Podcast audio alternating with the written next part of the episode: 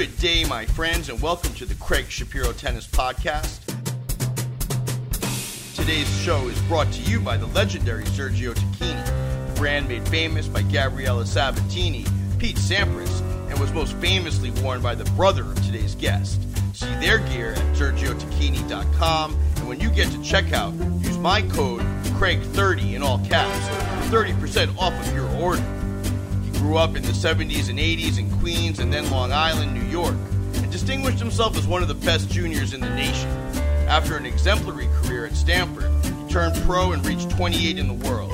He has been Davis Cup captain, head of USTA player development, and has been a broadcaster at ESPN since 1998. Patrick McEnroe is today's guest. My man, are you ready to do this? Uh, I'm ready, man. You know, I have to tell I have to tell you, um, you're somebody I thought that I would have seen more of. Uh, we lived, you lived in on Lafayette Street. I lived in Leonard Yep. Street, but somehow, I think I kind of dipped out of tennis when you really just kind of have been in it from you know every day, every week Mhm. for 35 you know for for your whole life. Um, How about how about 50 years 50 since I was years. three? 50 years. Yeah. Gentlemen, you hear is former world number 28, former world number three in doubles, um, Stanford graduate, and, you know, on some level, broadcaster, former Davis Cup captain, former head of USTA player, pro player development, and the brother of one of the most famous people on the earth, my man, old friend of mine, Patrick McEnroe, coming from his basement, man. Yeah. Well, listen, um, you you Craig have inspired me to get into this and to start my own podcast, which I did just in the last couple of weeks when this whole epidemic hit, and uh, I then found out shortly thereafter that I was uh, positive for the virus myself. I've been having some kind of minor symptoms, you know, a couple of different ones, breathing issues, a little bit of coughing, a little bit of fever. Um, so anyway, long story short, uh, I ended up here in my basement.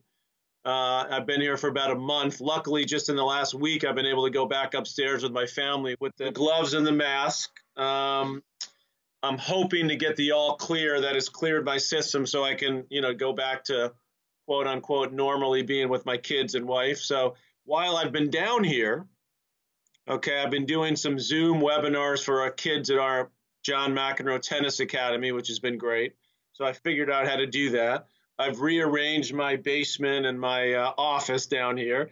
And then I had this podcast machine that I had been talking to a podcast company, uh, Mudhouse Media, based up in Boston, for months, talking about this idea, my concept of what my podcast would be, which is essentially people that are very successful outside of tennis, but who love tennis and who are obsessed with tennis. So I uh, saw this machine. I said, you know, now might be a decent time to figure out how to get this thing together. So I did. So so I've been knocking them out for the last couple weeks. I want to just dial right into this. Do you have any kind of feel for how you may have caught the virus? No, No. absolutely not. I mean, I'm guessing just based on where I was that at our tennis academy, which is on Randall's Island, Yeah. you know, just just north of Manhattan. Um, you know, we got tons of kids coming through there every day, tons of people, lots of coaches. Um, you know, obviously, most kids, knock on wood, luckily don't get really sick from it. Um, at least that's what the current theories are. Um, but they may have it. So when you Right. got so when you got sick, did you feel like, oh, this is different? this is Um, you know, the first the first thing I started noticing was I was really having trouble sleeping at night for a few nights in a row, and uh, that's pretty unusual. I'm usually a pretty good sleeper. I you know usually go to bed and you know need my seven to nine hours of sleep. Um, and I just was like waking up in the night, and at first I thought, well, obviously this was just starting to happen, meaning we were shutting down, you know, New York, shutting down our academy. What was going to happen? So I thought it was just stress, you know, just uh, which many of us are going through. And I was thinking about my kids and my wife and you know, what, how is this going to play out, you know, et cetera, et cetera. So, th- but then uh, after a couple of days, um, I we had dinner. I remember on a Saturday night with my kids and my wife. My kids were already like in full lockdown. You know, they'd started homeschooling, uh, you know, online schooling um, in our town up here in Westchester. And I said to my wife, I said, you know, I just don't feel right. You know, I said, well, I think we should take my temperature. So we took my temperature, and sure enough, I had a fever. So, so combined with the other uh, symptoms I'd had, that was when we said we gotta, you know, put me in the basement. So we, my wife and I had sort of talked about it. Um, luckily, we do have a space down here where I've got a pull-out bed and there's a bathroom, no shower. So I always have to go up once every few days with everything on, you know, to take a shower. Um, but uh, as I said, I've been pretty lucky because my symptoms have never been extreme to where I thought, oh my God, like I'm in trouble or I need to go to the doctor or the hospital. Because uh, I've spoken to a lot of people similar age to us, to me, that got it and really hit, got hit pretty hard, you know, as far as symptoms wise. So you were communicating with some of your friends and, and people you know, comparing notes. Correct. Yeah, I mean, uh, um, you know, there's a few other people that I knew that had it, and uh, you know, were getting pretty high fevers consistently, and you know, sweating profusely, and uh, obviously the breathing thing is the biggest, you know, the big concern. So I I have felt at times that um, I don't have my normal uh, strength in my lungs, you know, which for me is being an athlete, and you know, I've kept myself in pretty decent shape over the years, so me uh, to you know walk my dog who's here with me in the background and walk up a hill and get a little bit fatigued is very you know pretty strange. Not to mention that as I started doing these podcasts, as you know, Craig, when you start talking a lot, um, I noticed like losing my breath a little bit really? uh, doing the podcast. So that led has led me to believe that um, you know it's still hanging around. Um, so I've been you know taking extra precautions with the family. Now, um, do you have any opinion of leadership in New York and and through this in general? Well, I think Cuomo's done a great job. I mean, I think he's you know right from the beginning he's been out in front of it and uh, doing the best he can, seemingly in a you know incredibly difficult situation, especially for the city. So where you know I, I live pretty close to when the first outbreak happened in New Rochelle, um, when it, before it really even hit the city.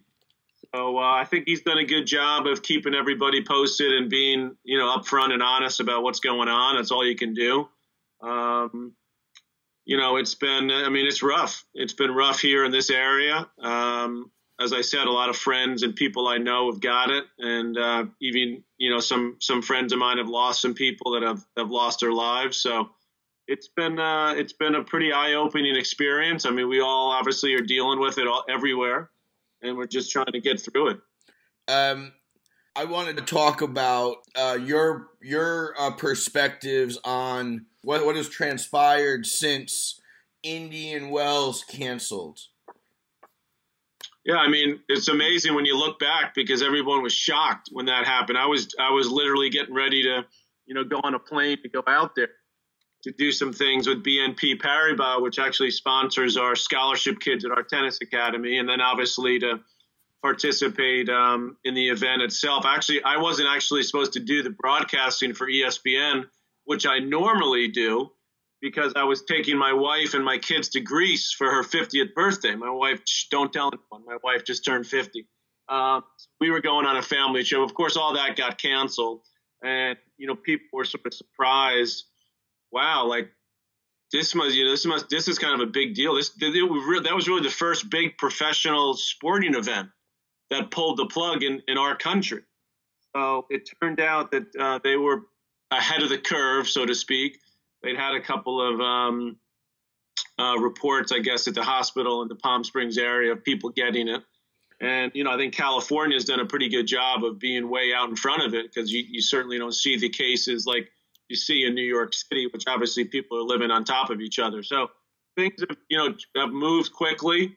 Um, obviously, when Wimbledon announced that they were canceling, that was a shot in the gut to all of us in the tennis world, kind of knowing that this is going to be a while, and uh, I happen to think that the U.S. Open is is at this point turning into more of a long shot to happen, at least certainly with with the normal amount of fans. Uh, yeah. The problem for professional tennis, obviously, is that we're coming, you know, broadcasters, fans, players are coming from all over the world. So the only way for professional tennis to really get back um, to what you know some sense of normalcy is that the whole entire world has to be reopened.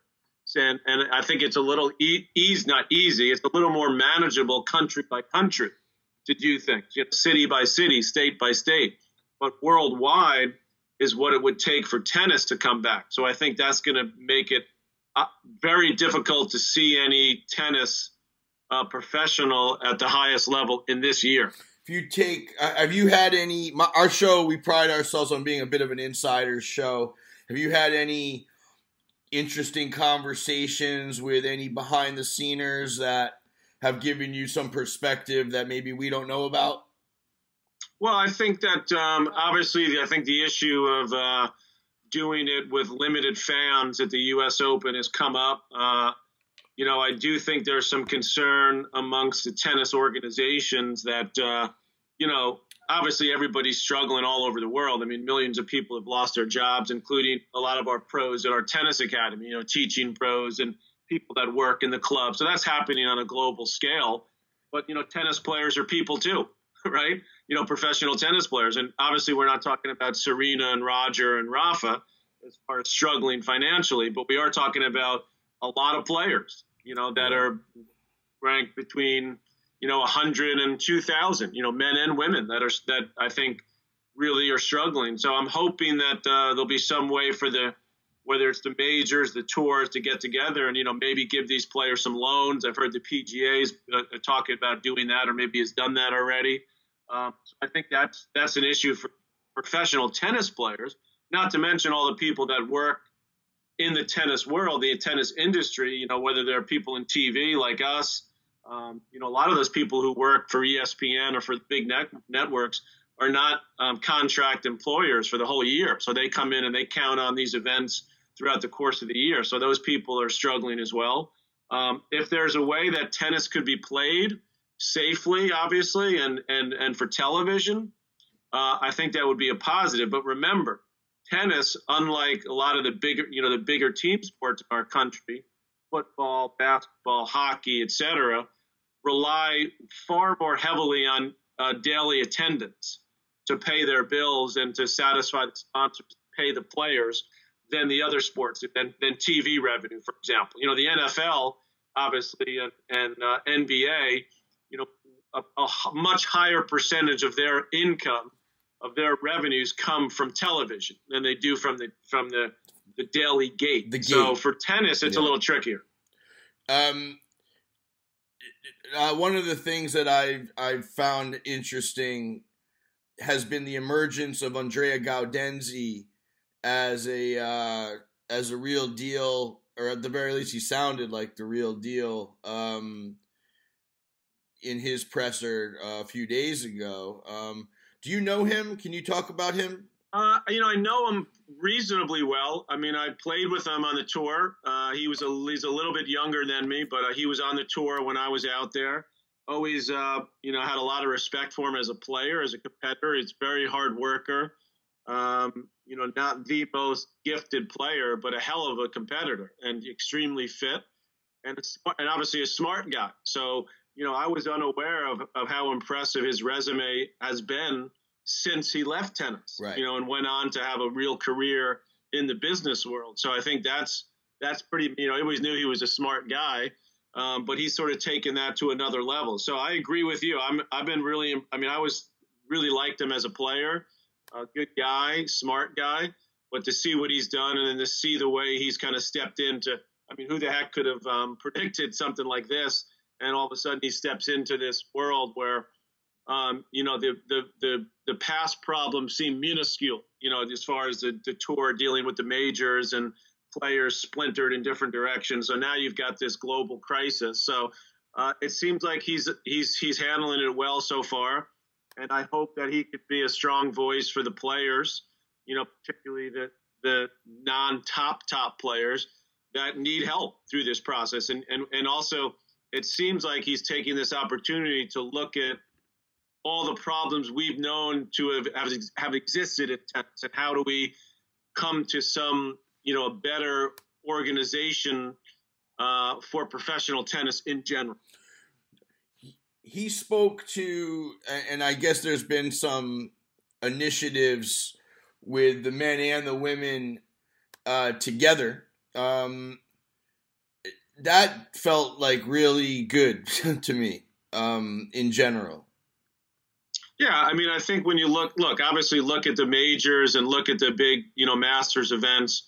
The men and you know, we're the only sport, we tennis, we're the only sport really where men and women are on, equal footing and uh, essentially. Okay, there's some you know cracks here and there, obviously, but you have to, I think, and as a former male player, I can understand how sometimes the male players get a little bit upset about that, right? Because if you look at the men's tour, essentially just by itself, and the women's tour, the men's tour brings in more revenue.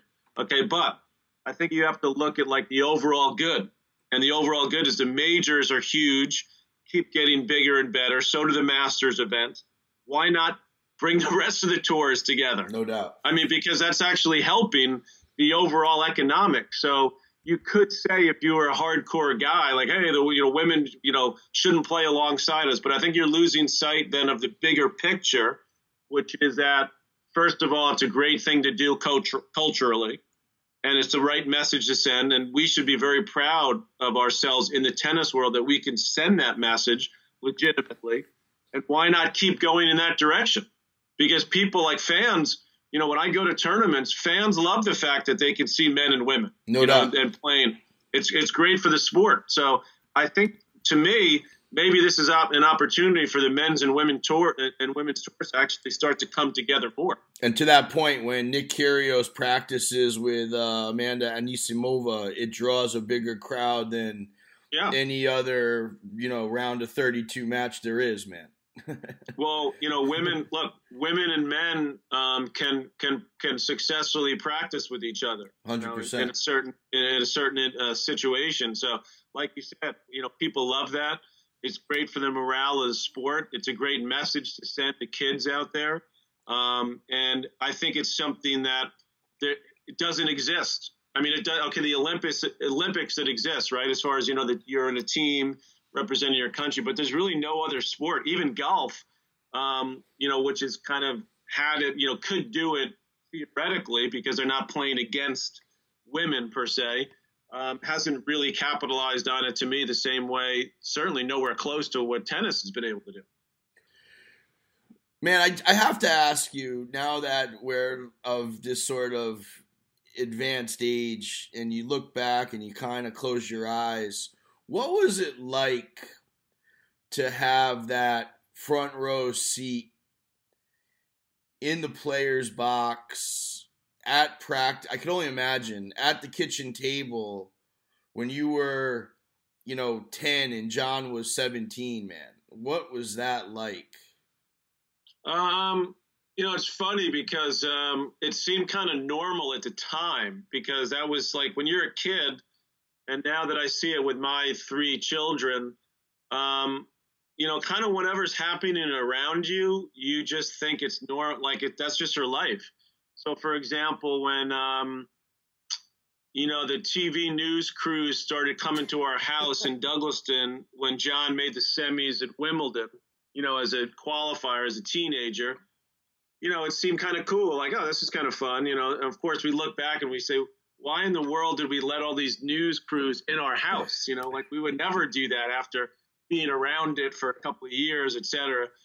So, um, you know, obviously tennis was always a big part of growing up for us, for both of us. And you have an um, old, uh, just you. Have, there's another brother, and he can yeah, play, Mark. and he can yeah. play.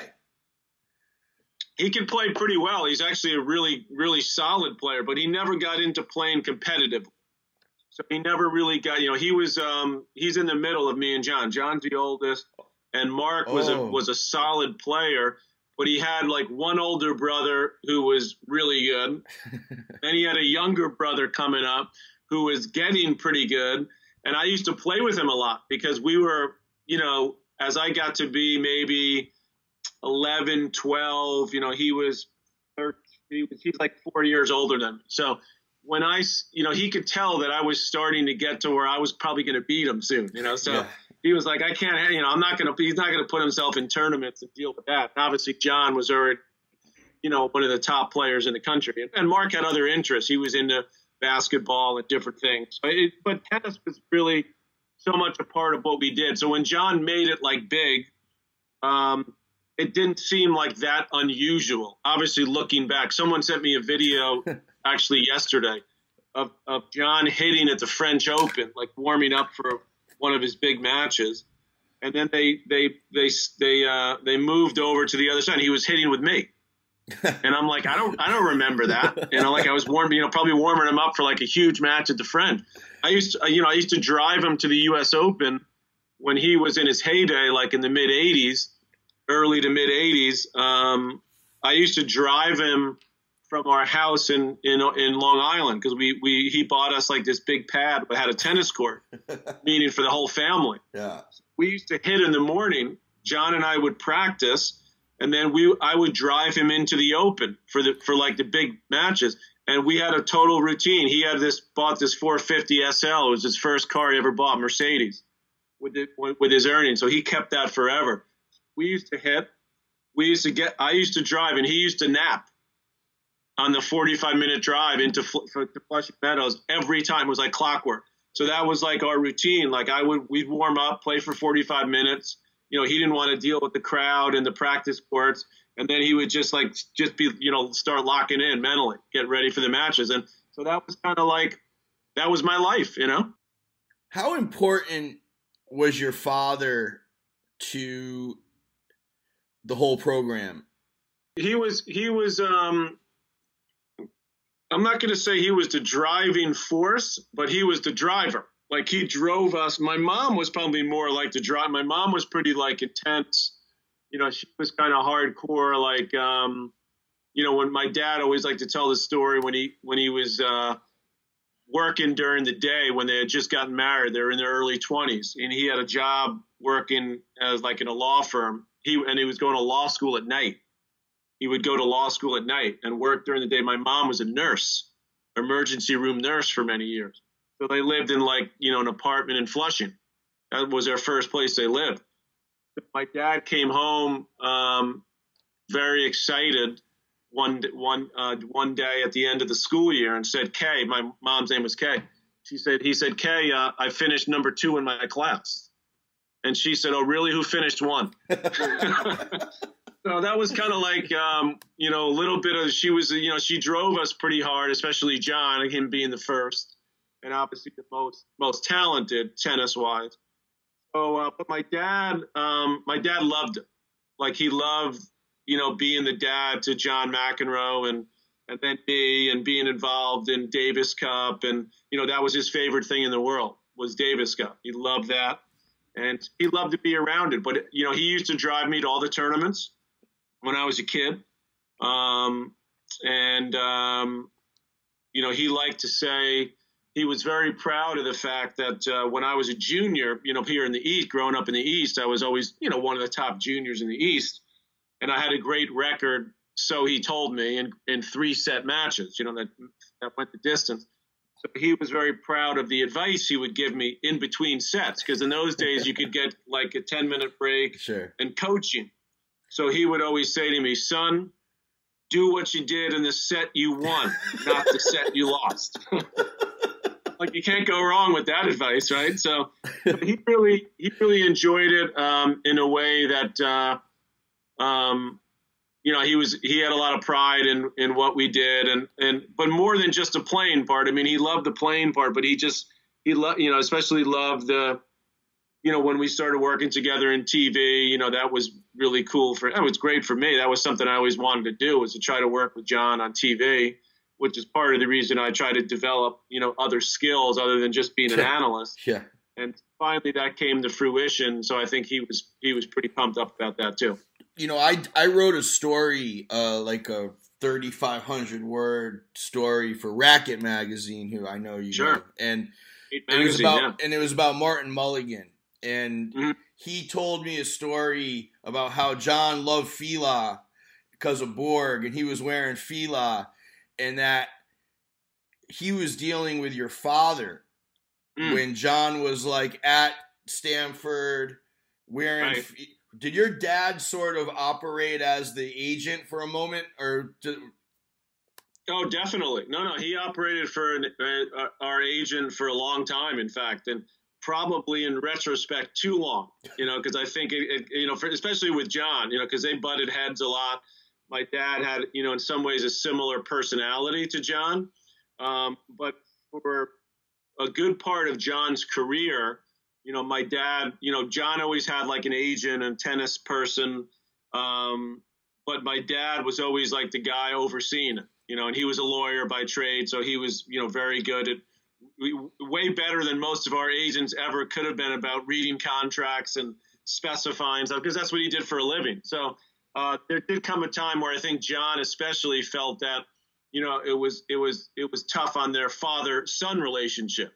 That that was continuing. So that's he started to wean off that like later in his career. But you know, I always appreciated. Obviously, I didn't have the kind of money that John did. Um, so it was nice to have my dad, you know, helping me out with stuff and not having to pay him. Uh, but but he always, you know, even even later in my career, like when I started to get into broadcasting and started to kind of do my own deals with my agent, with with ESPN or whomever, um, you know, my dad always wanted, let me see the contract. You know, let me go over the contract. Yeah. And of course, that would that would make my agents, you know, nervous as could be because like, here we go. yeah. But but he, he certainly had our best interest at heart, no doubt about it. Last question. The last thing about your father, you got to just tell the story about him chasing down a bandit in the subway. That happened, didn't it? Didn't your that father? Did happen. Your yeah, father that did happen. Um, he was a bit older at the time, so I don't think he could catch him. But uh, he was pretty he was pretty pissed off about it, and uh, we were a little worried about him because uh, you know I think he was you know trying to run up the subway steps, and I'm going to say he was in his early 70s at that point when that happened. You know, he passed away in his early 80s. Um, and so he was, you know, he was struggling a bit physically, but he was a, you know, he was a New Yorker through and through. My dad. I mean, he grew up in the Upper East Side, Irish immigrant family, only child, you know, playing stickball, playing handball in the streets. And he used to like to say that that's where we got our hand-eye coordination, you know, his uh, handball, because he, you know, he didn't have the money to play tennis or yeah. sports like that. So um, I think he was really proud of where he came from, obviously, and you know, giving us the opportunities that we got. Even when my dad, my mom had no money at all, uh, they they got us to go to you know the private school and basically took out a loan. You know, told them they'd pay them back, paid the school back years later, which they did. So they were always looking to try to you know give us the things that they couldn't have when they were growing up. Um, you distinguished yourself as a top junior in the country. How would you describe your career, and how did you and how did you decide to turn pro? Good question. I mean, it was um, you know, I was a, I was a very successful junior. Um, I certainly considered slightly at times like, do I should I not go to college? But I never really considered that seriously. Um, if I had, uh, I think I probably would have had a slightly better tennis career because I didn't really understand what it took to make it at the pros until I left college. You know, it's okay, funny. um, Chuck yeah. Adams, uh, me, me, Chuck Adams, Michael Joyce, and Jeff Tarango were on a text uh, texting string, and they were giving Jeff shit. They said, you know, you got soft at college because he was mm. really one of the best right. juniors there right. ever was. Right. And they were kind of yeah. giving him a hard time, and and Chuck really believed that that you know you ain't gonna you ain't gonna beat a guy from Bulgaria who's fighting for his life coming out of coming out of Stanford. It's gonna take yeah, a minute. So I, uh, yeah, I think it would have. You know, probably. I think I looked at it in the, in the right way, which was I'm probably you know not not like John. You know, people forget John was already top 30 in the world when he went to Stanford. Okay. so, so imagine that happening, anything like that today. Would you know? My mom just said like, "You're going to Stanford because you're going for a year. You're just going to go." So is that what I it was? Your mother just forced him. Said you're going to college for a year. That's it. Yes, that was it. Yeah, yeah, because they already knew that he was going to make a lot of money and that he was going to be, you know, a top player in the world. That was already obvious. So for me, it was that wasn't obvious. So can I say sit here and say, you know, if I had gone all in as a professional player at 17, 18, I think I probably would have gotten a little bit higher. You know, I maybe could have gotten to the top 20, maybe 15 in the world. Um, but that was not a guarantee. So obviously, getting an education, um, getting a degree, going to college, that experience, first of all, um, was amazing. And I think uh, it'd be crazy for me to say that my other opportunities that I've gotten, you know, in the tennis world, but outside of playing, you know, working for the USTA, being Davis Cup captain, head of player development, getting into broadcasting, doing my own radio show, etc. Of course, I could have done that just by being a former tennis player, but uh, I think that having that education certainly helped. So while you know, I think the payoff of me having just going straight to the pros, probably I feel like I still made the right decision going to college, even though my my tennis in college I think somewhat stagnated the last couple years I was there. I know you are a believer in college tennis.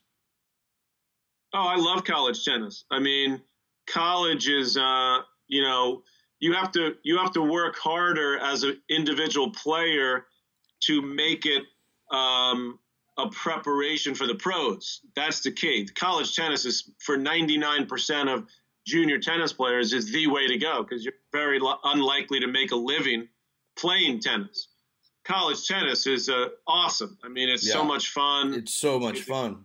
yeah, it's a great atmosphere. And but to but if you if you want to be a professional player, then you have to really do a lot on your own while you're in college because the college system is not set up to prepare you for the pros necessarily. But I mean, it, it can if you're a top guy. If you're Steve Johnson and you're playing number one at USC or at Stanford or something like that, you know, you're playing good competition. But you, even Steve Johnson, as as great a college player as he was, you know, it took him a while to figure out. Okay, like when I go to the pros, I got to take my fitness to the next level. I got to take my training. I got to take everything to the next level, which he was able to do.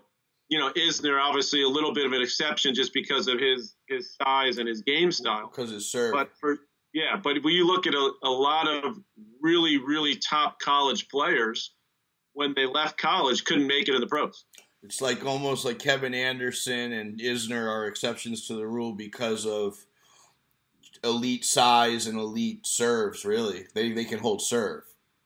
Yeah, they can hold serve, and then that you know that give that gave them a little time to sort of figure out what else they needed to do to get better. You know, to be to be great pro players, which they both become. Um, how would you describe your pro career?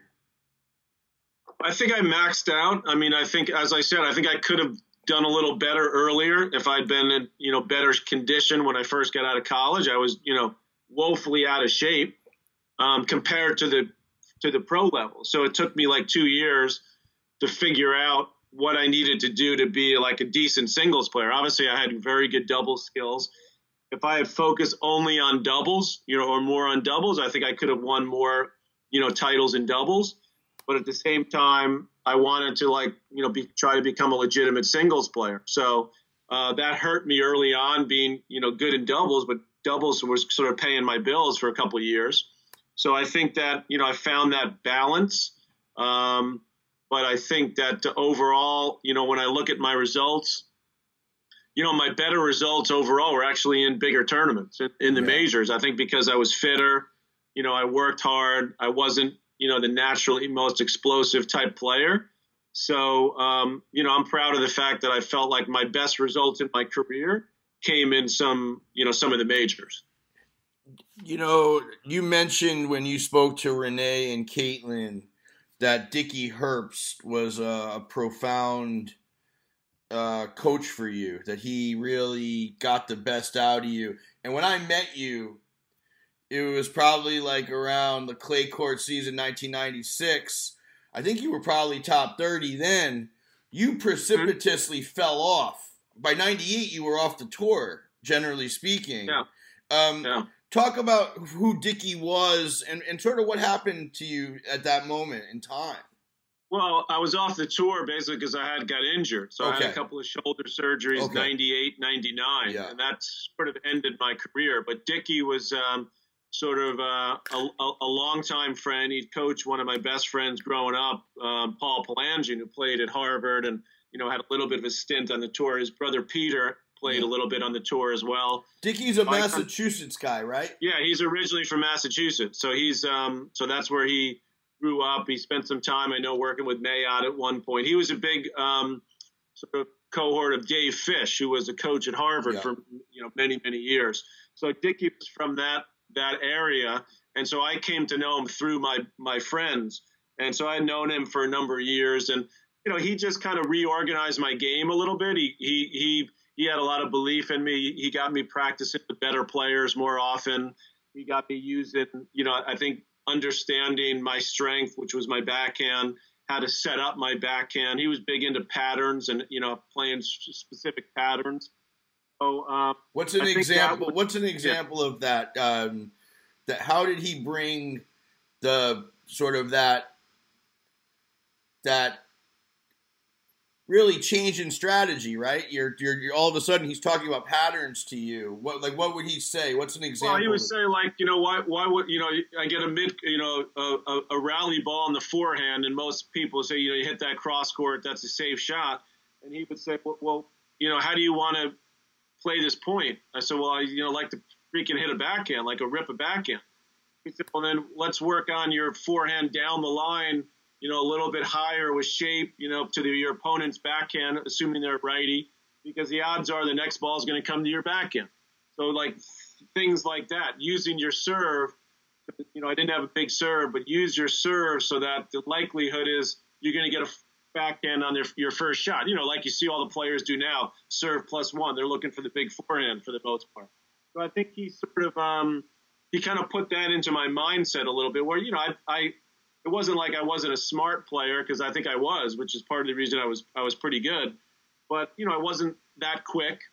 Um, you know, I couldn't defend that well, so I had to you know just try to play as much offense early on and the point as I could. So he's like, "Why are you going forehand cross court cross court when you know you might as well take the first or second ball up the line so you can then get it back in and you know get control of the point earlier." So it was like kind of little things like that.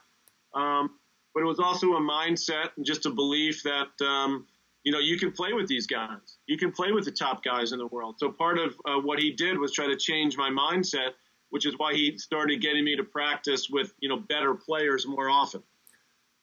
Dickie Herbst, man, that ain't no joke. You got to 28. That's not. That's. that's I mean, well, listen. He was he was he was there when I made my run at the U.S. Open when I got to the quarters, which was, you know, I had I had had success early in the 90s when I did the semis of the Australian, and you know, I was kind of in and out of the top 30, top 40, so doing pretty well. Uh, made a couple of finals of some tournaments, but 95 that year, Dickie sort of really helped me kind of get over the hump at the Open because that was, you know, obviously a place where I thought over the years I should have done better because hard court was my best surface. It was relatively quick conditions usually, my hometown, all that stuff.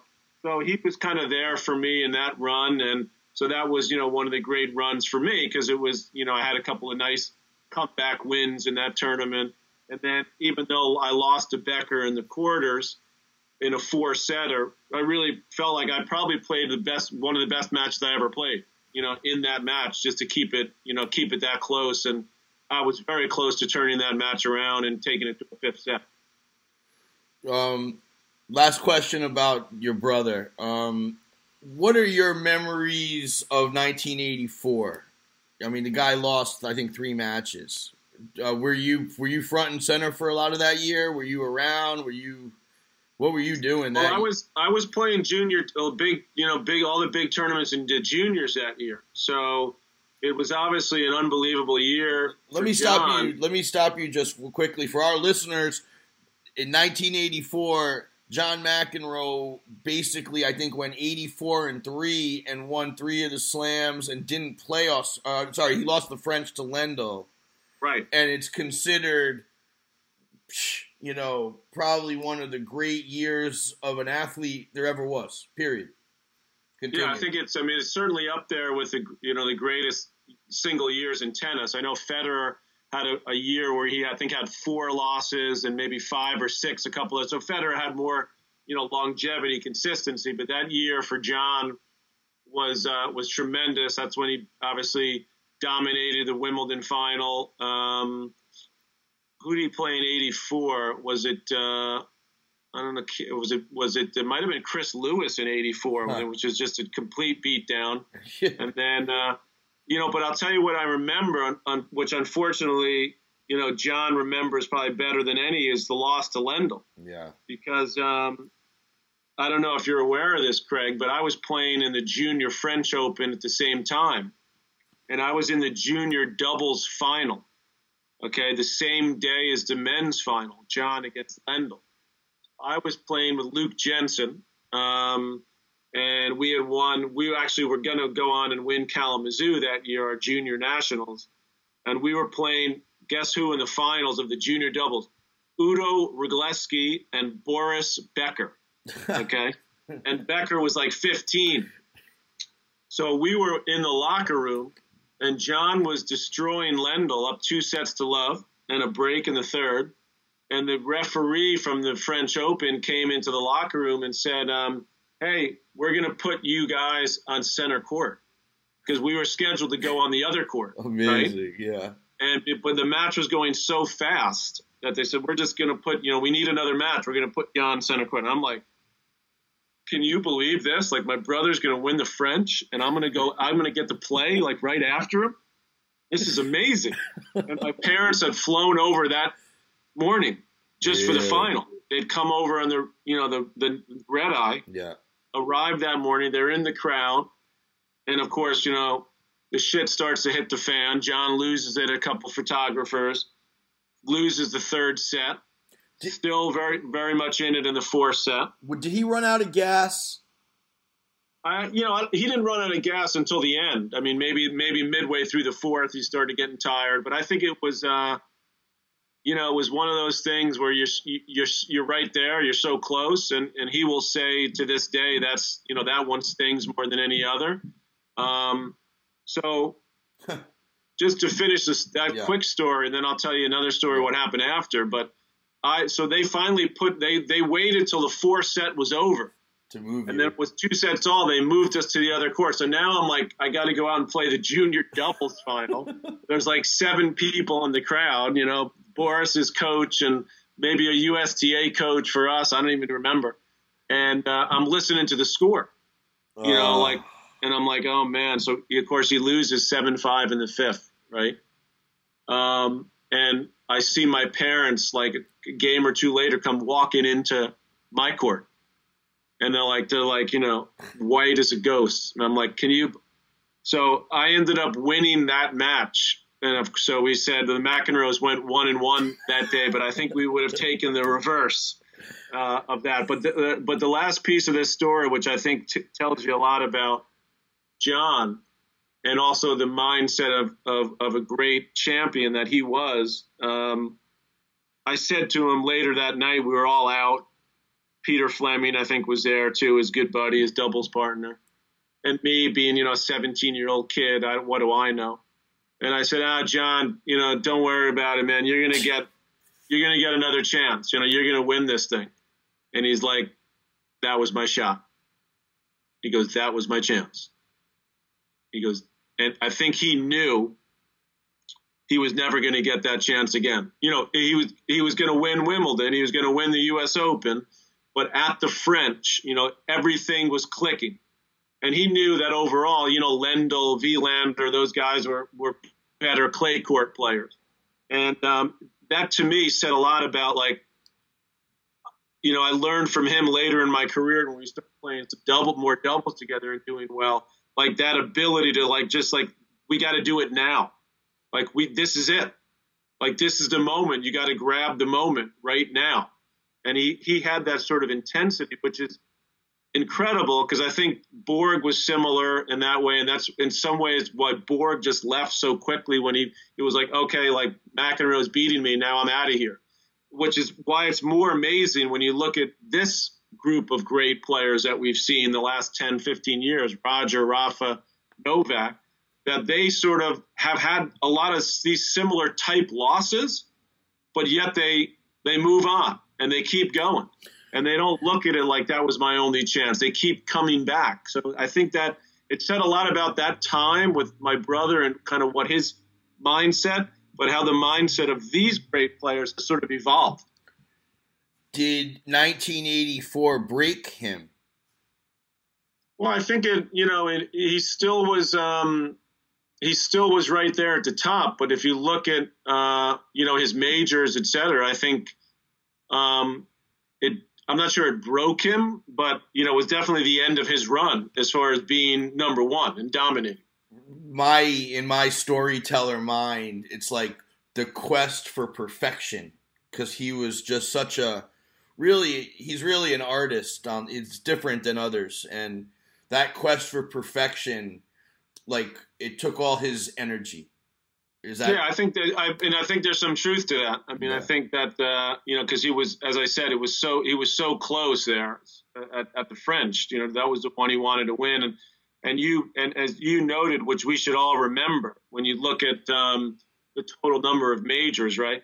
Borg and my brother, they could care less about the Australian Open in those years. They, they didn't 100%. even play it. John only played it like later in his career. You know, Connors played it a little bit um, you know, more sporadically. But for those guys, the top players, it was an afterthought. It so when you look wasn't... at like Borg's got ele- Borg's got eleven majors. I mean, imagine John has yeah. seven. If he had played the Australian every year, yeah, it also wasn't a real thing. The Australian man, you wouldn't go no. over there. No, no, it was a different. It was a different deal.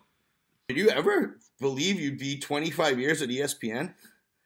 No, I mean that's amazing. I mean, especially how it's how it started. It was just kind of, um, you know, I fell into an opportunity. I had uh, done a little bit of broadcasting overseas, actually. Mm. Um, a guy by the name of Bill Threlfall, who was a great commentator who used to work for. Uh, he was English, and he'd worked for the BBC, and he worked for a couple of different um, European networks. So at that time they were doing a lot of European tournaments like with one announcer.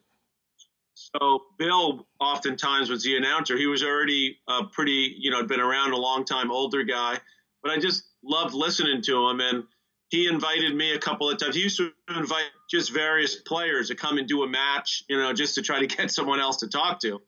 And uh, so I, you know, raised my hand and did it with him. And um, then the next opportunity I got was actually, I believe, with USA Network when they were doing a similar thing at the US Open.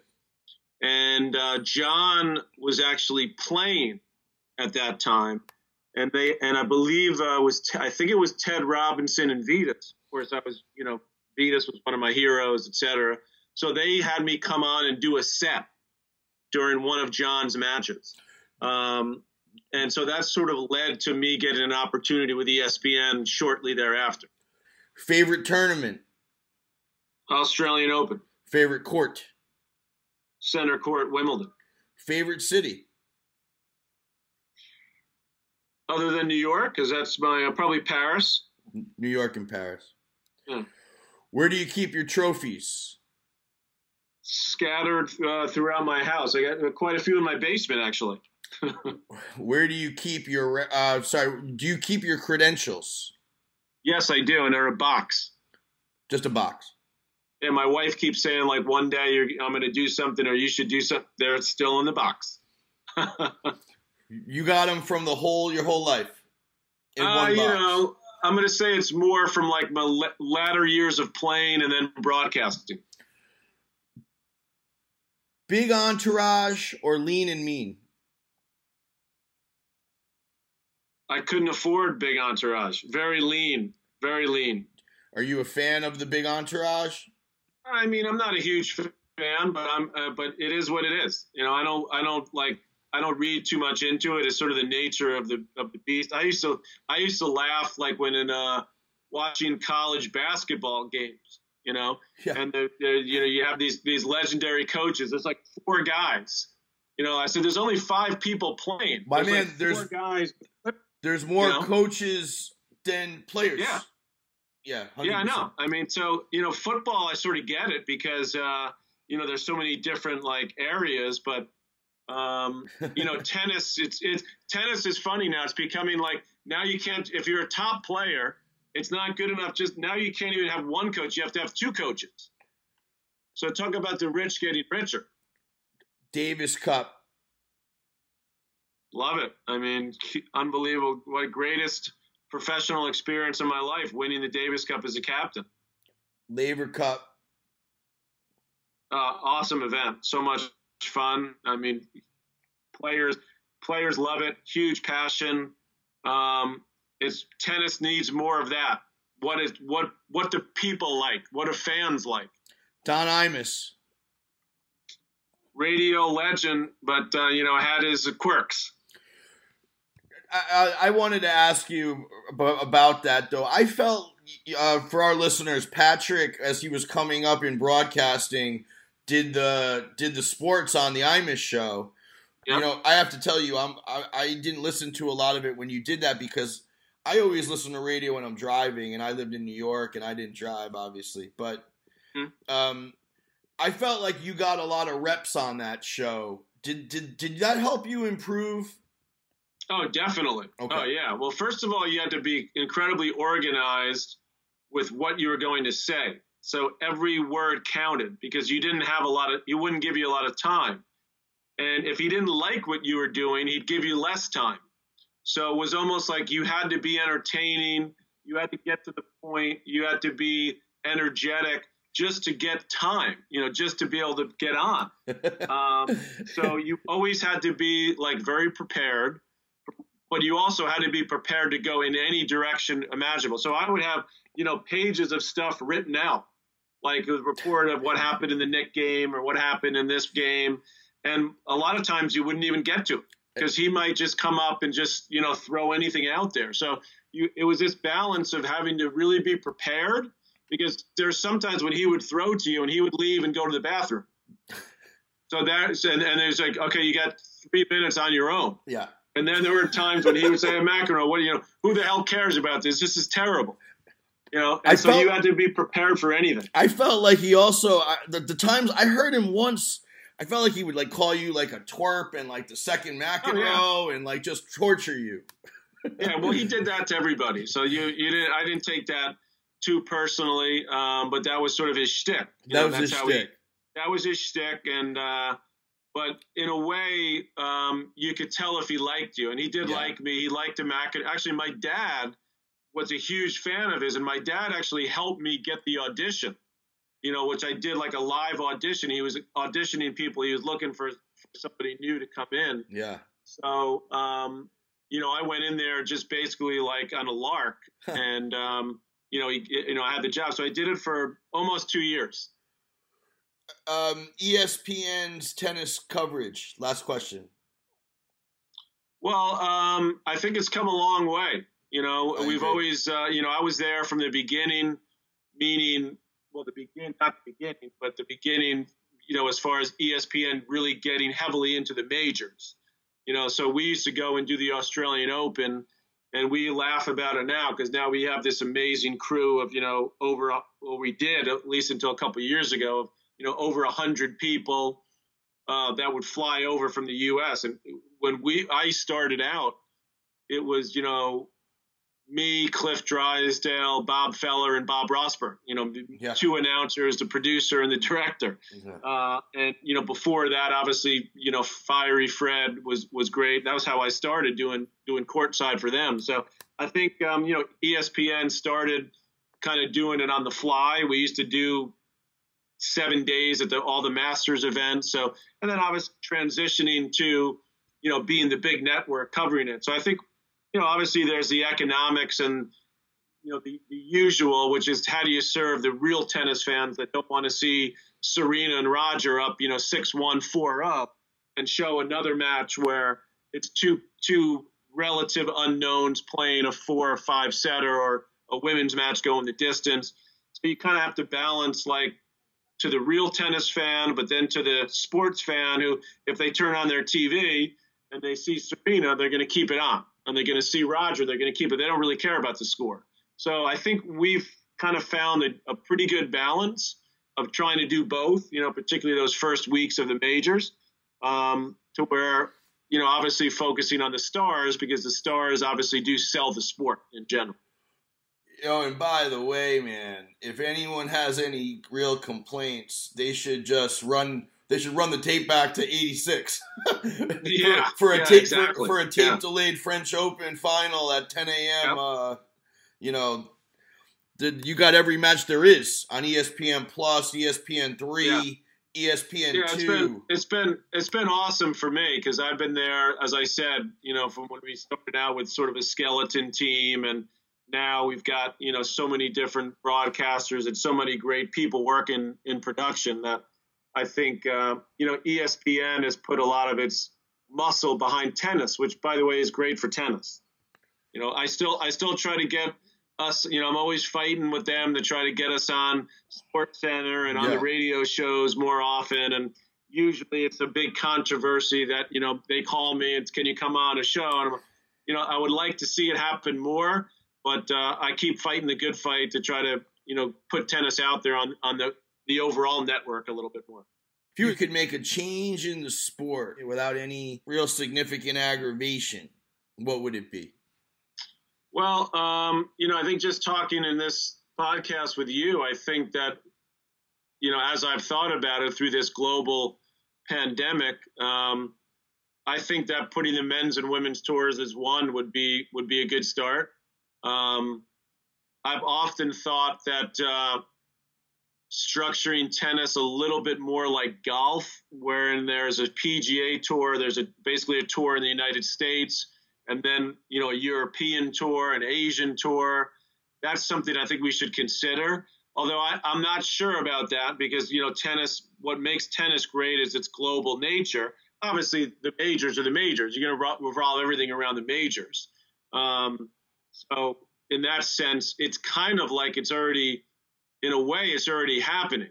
You know, because Federer's and the Nadal's of the world, you know, they're not going to come and play San Jose, you know, and and and those tournaments. So, you know, those tournaments thrived back in the '80s because my brother played and Connors played, and then Sampras and Agassi and Courier played, and you know that's what drives those mid-market events. Well, man, as you, opposed, you know, the, the majors and the masters events are now hugely successful. Goran said the same thing yesterday. He said they got to figure out a way to to get these bigger players and these big stars to play these to play these other events, man. Yeah, well, it's it's all about money and economics, and uh, obviously they got to take care of themselves. But I would I would like to see that be part of it. I like the um, you know the attention that we've had in the last year, two years with the team events. You know, the Laver Cup. I thought the AT, ATP Cup was successful. You know, the Davis Cup has always been been amazing. That's gone through some transition, uh, but I do think that people like those. You know, and we, we in the tennis world have to look at what do people like, what do fans want. You know, so forgetting so much about well, you know, this tournament's been here for so many years. Okay, great. I mean, people, you know, I understand people got pissed off at the French Open. We're going to take the date to September. Well, you know, in a way, part of me is like, okay, like let's throw all this stuff up in the air and see where we all come down and see what the fans want. Um, and I think like the Laver Cup is a great example of putting something together that Yeah, you know fans love. And so why why get rid of that? I mean, you sold out in Prague, you sold out in Chicago, you sold out in Geneva. Um, you sell. We're going to sell out in Boston, although we just announced they just announced today it's going to move to next year. But I think those are the kind of things that we have to find a way to keep in tennis. hundred You know- percent, hundred percent. Hey, man, um, um, I'm glad that you uh, are moving through the uh, this COVID situation well. Um, thank you for the time. Last thing, just the the, the podcast. Your your focus is on the most interesting people you can find who love tennis. Is that right? Right. Yeah, that's that's that at least the initial my initial series, you know, that yeah. I'm that I've been doing. So I've had some great um, guests. Brian Koppelman was my first, you know, the guy who's co-created Billions and some great movies. So he's a huge tennis fan. Alan Bergman, who's one of the great lyricists, songwriters of all time. By the way, the Bergman episode is bad to the bone, man. Oh man, no, oh, I mean, man. so those kind of people, like his yeah. story of how he got into tennis, just you know, gave me the chills. Same uh, here. Yeah, so coming up, I've got uh, Dick Vitale, cool, who uh, loves tennis, and his his kids and his grandkids all played at a really high level. So uh, he's an unbelievable um, supporter of tennis, and he hosts his own tournament, college tournament every year down in Florida. So that's coming up. Uh, ben Stiller, Fun. who plays a lot at our tennis academy. So I got to know him a little bit. You know, he's a, a fan of pro tennis, but he got into playing tennis um, like in his 40s. So I'm just like really impressed with people that um, got into tennis like even later in life because tennis is freaking hard to get good at. You know, that's the other thing I've learned in working with kids, especially at our academy is that to get really good at tennis takes a lot of time and it's really difficult. So when I see people like that are hugely successful in another part of the world in, the, in their life, professional life, whether it's an actor, you know, a finance person, a singer, whatever it is. I've got Seal, who's I'm going to do one with Seal because I've played cool. with him yeah. at the Chris Evert Challenge. And these people are like unbelievably accomplished, right, in what they do and yet they're willing to go out there and basically be beginners at tennis and spend hours playing it to like make exponential improvement. I find that fascinating and I find it incredible to talk to people like that and kind of try to get in their mind of like why tennis. So that's really what, you know, my first um, bunch of podcasts are about. Hey man, um, I I promise we will see each other down the road and um, just thank you very much. Uh, peace to your family and all your people, and uh, you are released. That's it. All right, man. Listen, I thank you for having me on, and uh, it's awesome that you keep doing this. You're doing a great job, and you say hello to all my SoCal tennis buddies out there. Okay? no doubt, no doubt. All right, Patrick. All right, take it easy. Okay. Take care, buddy. Bye bye. Huge thank you to Patrick McEnroe, and I'd like to thank Sergio Tacchini See what they're doing at SergioTacchini.com.